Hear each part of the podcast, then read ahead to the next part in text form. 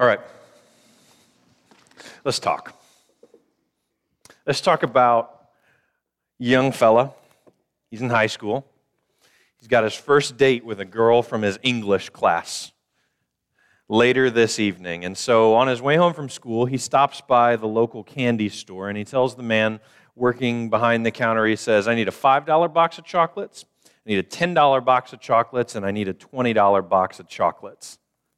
And, uh, and the guy says, All right, well, that's good. And as he's ringing him up, he, he says, Well, what are you going to do with these boxes of chocolates? And he says, Well, I've got a date tonight, and I'm going to give my date a box of chocolates. If she, if she doesn't give me a hug or anything like that, she gets a $5 box of chocolates. She gives me a hug, she gets a $10 box of chocolates. And if she gives me a kiss, she gets a $20 box of chocolates.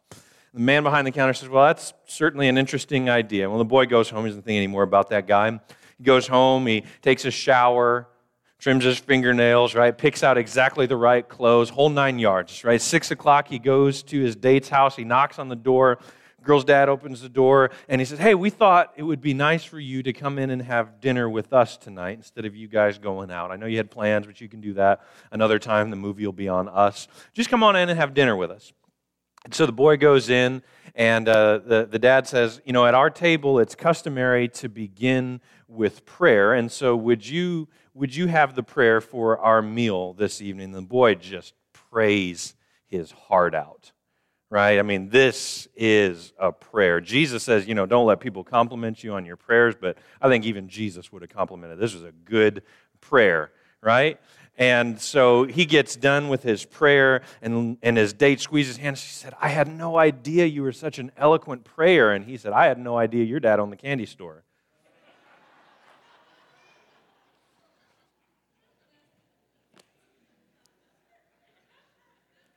Have you ever done have you ever done something that just makes you cringe to think about it? Ugh. One of those things where, I mean, you are 10, 20 years removed from this event and you still just, ugh, you don't even like to think about it now. You ever done something like that? Maybe it's kind of funny, like the, like the young feller in that joke, or, or maybe it's something a little bit more serious. Maybe you've hurt somebody, and all these years later, it still makes you cringe just to think about it. For me, some of the some of the worst things that I think about in this way are uh, the times when I was in high school or shortly after high school, and I lied to my parents but not just that I lied to my parents, but they believed the lies that I told them because they trusted me so much. And that hurts to think about it. They didn't even question what I was saying because they trusted me, and it turns out I wasn't trustworthy. That hurts. Truth is, we all have sin that's damaged us, and we all have sin that's damaged the people around us. And the reason I bring this up is because if we're going to find forgiveness for our sins, we have to be able to deal with the emotion of our sins. That cringe factor you get, that guilt, that searing pain, when you think about the people that you love, that you've hurt, we have to be able to deal with that if we're going to find forgiveness for our sins. And that's exactly where Saul of Tarsus finds himself at this point in our story. This is a third week in a sermon series called Paul, a real life conversion story. And we're looking at the conversion of Paul, how it relates to our lives, the lessons that we can learn from Paul's conversion story. And so far, we've seen that according to the Jewish world, Saul of Tarsus was a big deal. He was the man by every measure. He was a great man. He was an important man. He was wise. He was talented. He was zealous for his faith. He was a great man according to the Jewish faith. And last week we learned that when he found himself in the presence of Jesus, none of those things mattered. None of those things mattered at all. And Saul became painfully aware of his sin. If we're going to find forgiveness of our sins, we've got to be able to deal with the emotion of our sins. Let's take a look at this text, Acts chapter 9, and we will uh, get going.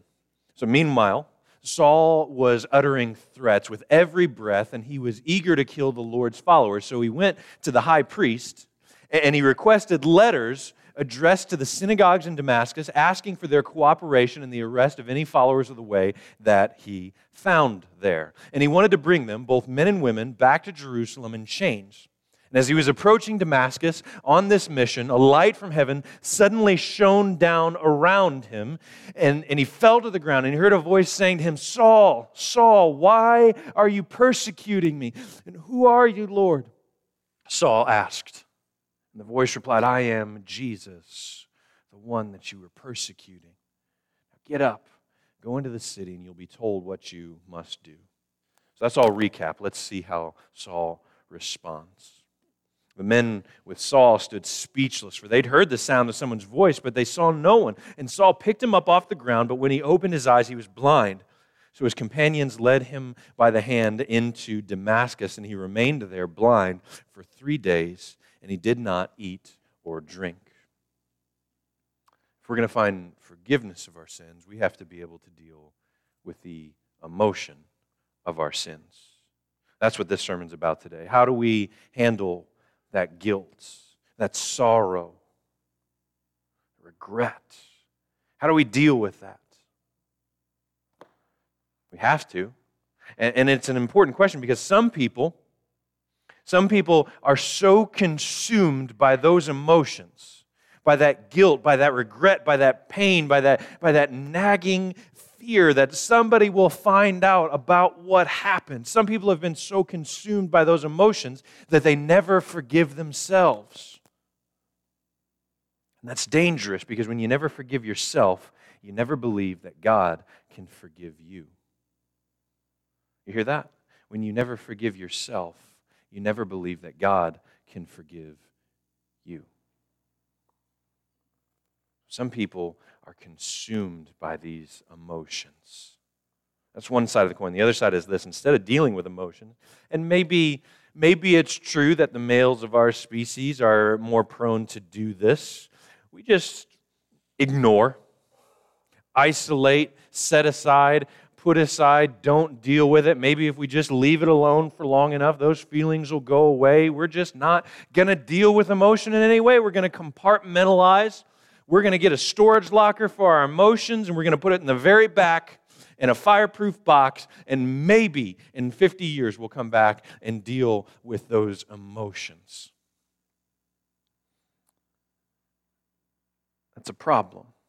That's dangerous because the more we suppress things, the more we ignore things, the more we suppress things, the better we get at suppressing things.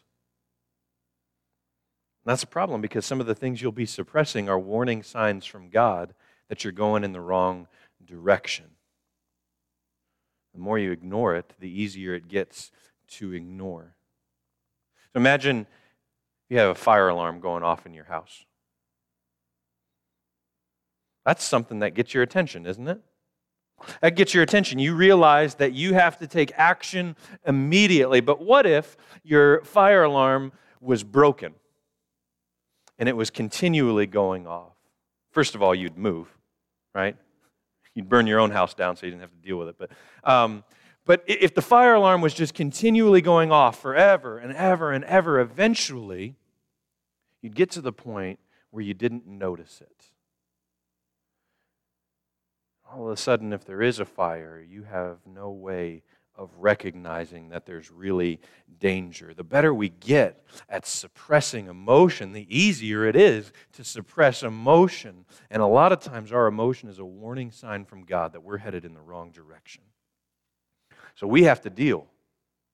We have to deal with the emotion of our sin. And that's what, that's what today's about. As I was studying this text, I was struck by the similarity between Saul of Tarsus on the road to Damascus and Jonah. I'm familiar with the story of Jonah, prophet from God. God says, Jonah, I want you to go to Nineveh and I want you to tell these people to repent of their sins. And Jonah says, Listen, the Ninevites are vile people. They are disgusting. They are cruel. They are wicked. And I don't want to do that, God. And so Jonah runs away. And there's so much similarity between these two stories. Think about it. Both men were zealous for God. Saul worked hard as a rabbi. Jonah was a prophet. Both men were well respected in their time. Both of them had a terrible misunderstanding of what it meant to serve God. Both of them wanted to kill a group of people because they were threats to the Jews. Both of them had miraculous encounters. Both of them spent three days thinking about things in dark places. But here's the major difference Jonah knew he was running from God. Jonah knew he was running from God. Saul thought he was honoring God.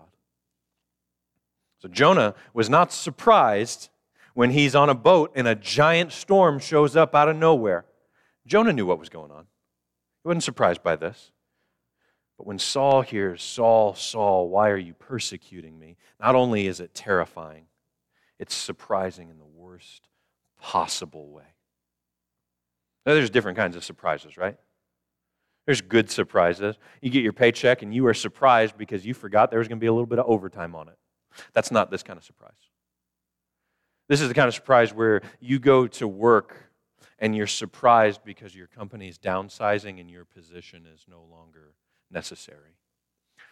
That's the kind of surprise Saul of Tarsus experiences today on the road to Damascus. And this surprise gives way to terror, which ultimately gives way to sorrow.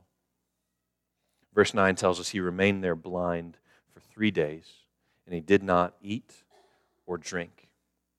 We don't have a lot of information. We don't have a lot of information about what Saul did. We know that he didn't eat, we know that he didn't drink for three days while he was in Damascus. The only other little bit of information that we have comes from verse 11. It tells us that he was spending time praying, he was praying to God. And I don't know what Saul prayed. I don't know what Saul prayed, but I do know what Jonah prayed. And I'd like to share that with you because I suspect there would be similarities between their two prayers. I think Jonah's prayer is going to give us some insight into what we do when we're brought low before a holy God. So here's Jonah chapter 2.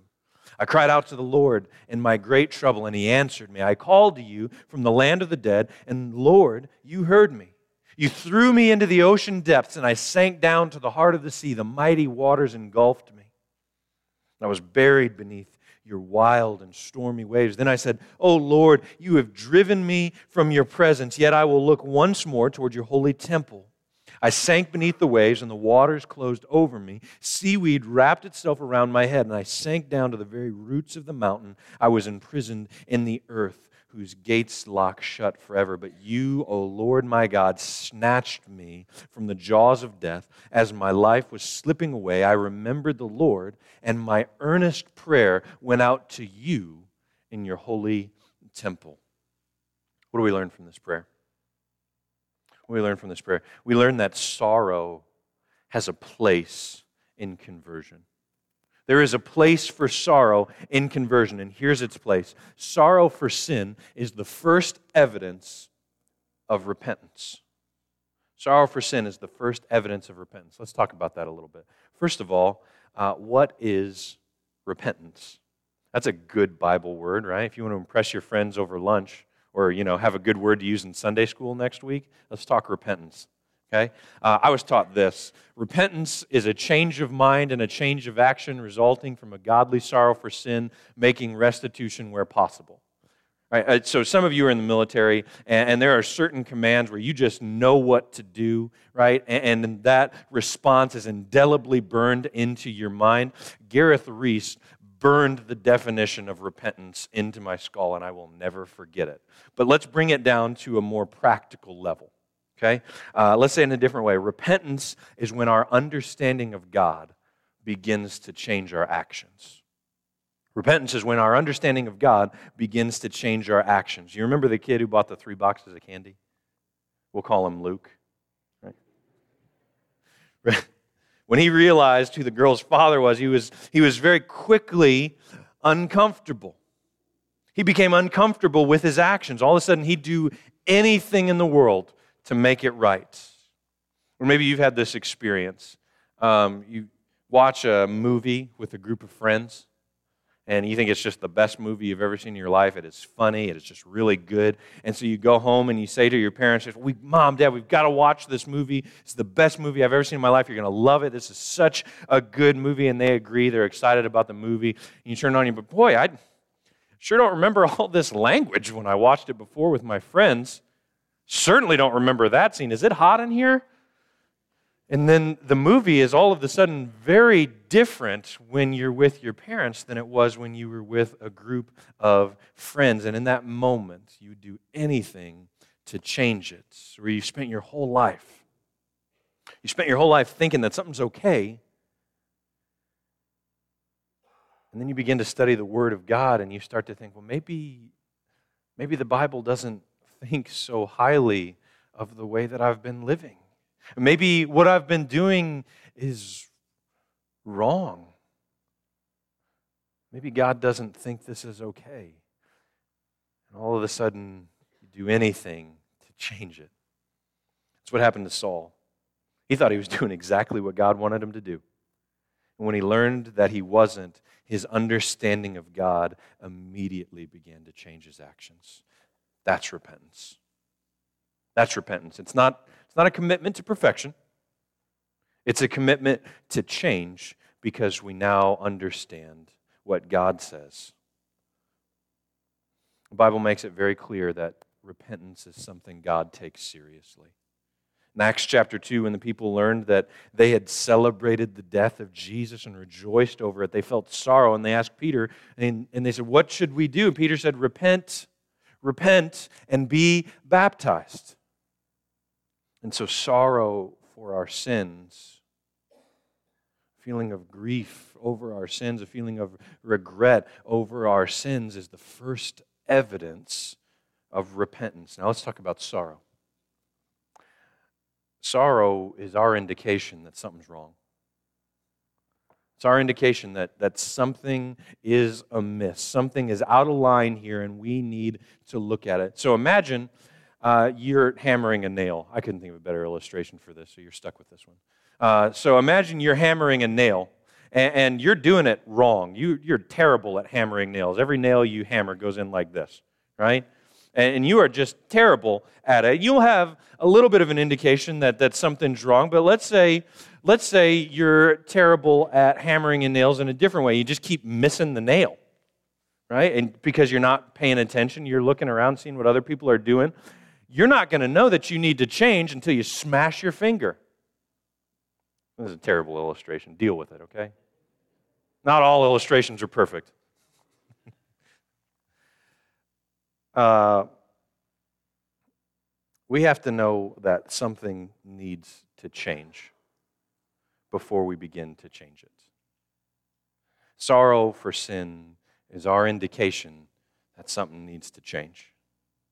So in, in college, I used to I used to talk to guys all the time, um, and they would come into my room and they would just be distraught over something or other in their lives, and you know maybe it was anger, um, maybe they uh, weren't taking their studies as seriously as they should have, and they had a wake up call on a test, or or maybe they got in a fight with their girlfriend or fiance, or, or maybe they were dealing with a lust issue, and these guys would come in come into my room, and a lot of times they would just be so distraught over what was going on, over the sin that was in their lives, that they would just start crying in my room. And the conversation would always start the same for me. I'd say, Listen, I, am not going to tell you that what you're doing is right, but I am going to tell you that it's a good thing I'm going to tell you it's a good thing that you're convicted about this, that you're here, that you're confessing this, that it, that it, brings, uh, that it brings a sorrow to you, because if it didn't, if it didn't bother you at all, it would tell me that God didn't have the proper place in your life, that you weren't concerned about what God thought. So the fact that you are bothered by this is a good thing. You see, sorrow for sin is the first evidence of repentance. Now, the question is, what do we do with that sorrow? It's a good place to start, it's a bad place to end. What do we do with that sorrow? It's a spiritual crossroads.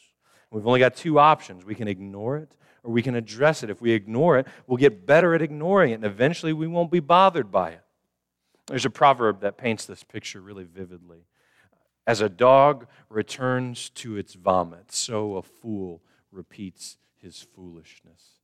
You've heard that before. Have you ever thought about that? You ever thought about what's happening here? So there's this dog, and, he eats something that makes him sick. And what does he do? He returns and eats a second time the thing that made him sick in the first place. You know what's going to happen? He's just going to get more sick. If he eats it a third time, he's just going to get more sick and more sick. Let me give you some examples of what this might look like in our lives. Spending more than I make. I'm spending more than I make. It's creating all kinds of financial stress in my life. You know what I need? I just need a little bit of retail therapy to calm my nerves. I'm spending more than I make. I'm going to go buy a new pair of shoes to help me calm down. I'm really judgmental, and that makes me miserable. I need to find some flaws in somebody else to help me feel better. Watching pornography destroys intimacy with my wife, and now I'm lonely. A little porn will cheer me up. I get drunk. And last night I said terrible things to my wife. Now I feel guilty. Better have a drink to calm me down. Or, or maybe I'm just angry at the way things are in our world, the state of our country. So I'm going to go express my rage on the internet, and that's going to make me feel better. See, if we if we ignore the sorrow we feel for sin or the guilt or the shame, eventually we won't feel those things and we won't see our sin as sin. And that's when things get really dark. That's when that's when our sin begins to cripple us. That's when retail therapy turns into unbearable debt.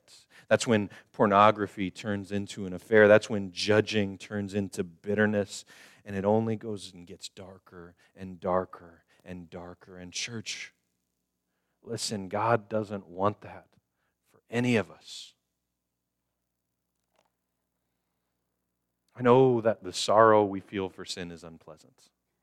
It would be easier to ignore it, to pretend it never happened, to pretend it's really not that big of a deal. It may be easier to pretend, but it's healing.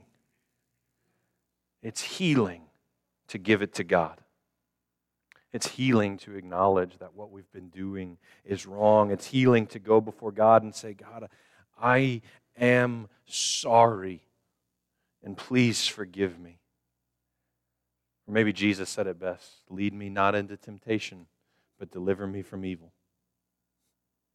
Sorrow for sin can lead to greater sin, but it's there to lead to salvation. Maybe I'll say that one more time. Sorrow for sin can lead to greater sin. That's not what it's there for. It's there to point you to Jesus. It's there to point you to your need for Jesus. You just have to go to God with it. That's what Saul did. That's why verse 11 tells us he was praying to God. That's what Jonah did too. You know, I didn't read the entire prayer that Jonah prayed earlier. I want you to listen to how it ended. Jonah says, But I will, I will offer sacrifices to you with songs of praise, and I will fulfill all my vows. And this is where he gets it in verse 9 here. You ready? My salvation comes from the Lord alone. That's what Jonah says. My salvation comes from the Lord alone. That's where sorrow for sin is supposed to point us to a realization that we can't do it on our own. That salvation comes from the Lord alone. And I want to close today by reading you a parable. It's a parable that Jesus taught. It's about sin and sorrow and salvation. And I think it's a good way to recap what we've studied today. There was a man, and he had two sons. The younger son told his father, I want my share of the estate now, before you die. So his father agreed to divide his wealth between his sons. And a few days later, this, this younger son, he packed up all of his belongings, he moved to a distant land, and there he wasted all his money in wild living. About that time, about the time that his money ran out, there was a famine over all the land, and he began to starve. And he pursued a local farmer to hire him, and the man sent him into the fields to feed the pigs. And the young man became so hungry that even the pods he was feeding to the pigs looked good to him, but no one gave him anything. And when he finally came to his senses, he said to himself, At home, even the hired hands have more than enough. I'm dying of hunger. I'm going to go home to my father. I'm going to say, Father, I've sinned against heaven and I've sinned against you, and I'm no longer worthy of being called your son. Would you please take me on as a hired servant?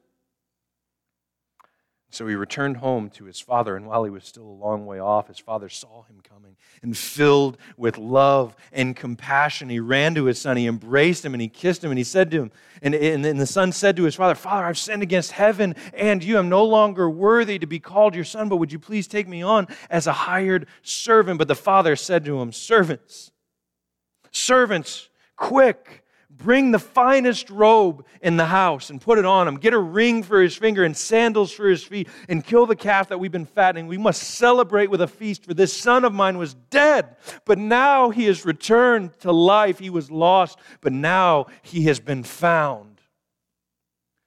So the party began. And meanwhile, the older son was in the fields working. And when he returned home, he heard music and dancing in the house, and he asked one of the servants, What's, what's going on? Your brother's back. He was told, uh, and your father has killed the fatted calf, and we're celebrating because of his safe return. And the older brother was angry, and he wouldn't go in. His father came out and he begged him. But he replied, All these years, all these years I've slaved for you and never once refused to do a single thing you told me to do. And all that time, you never gave me uh, even a young goat for a feast with my friends. Yet this, this son of yours comes back after squandering your money on prostitutes, and you celebrate by killing the fatted calf. And his father said to him, Look, dear son, you've always stayed by me, and everything I have is yours. We had to celebrate. For your brother was dead and has come back to life. He was lost, and now he's found. We all have a little bit of prodigal in us. And we all have a little bit of prodigal that we have to deal with. And we all have to get to that point in our lives where we say, God, I am no longer worthy to be called your son. But here's the beauty we know better. We know what he's going to say. We know that He's not going to send us off into the field to work as a slave. We know that He is going to clothe us in the best garments in the house. He is going to clothe us in righteousness, and He is going to begin a party when we admit our need for Him. You have to deal with the emotion of your sin with the grief, with the pain, with the regret, with the sorrow, and the only thing to do with it is to give it to God. If you need to do that today, I think you should. Right now, we're going to stand together and sing. And if you need to be baptized, we'll do it today.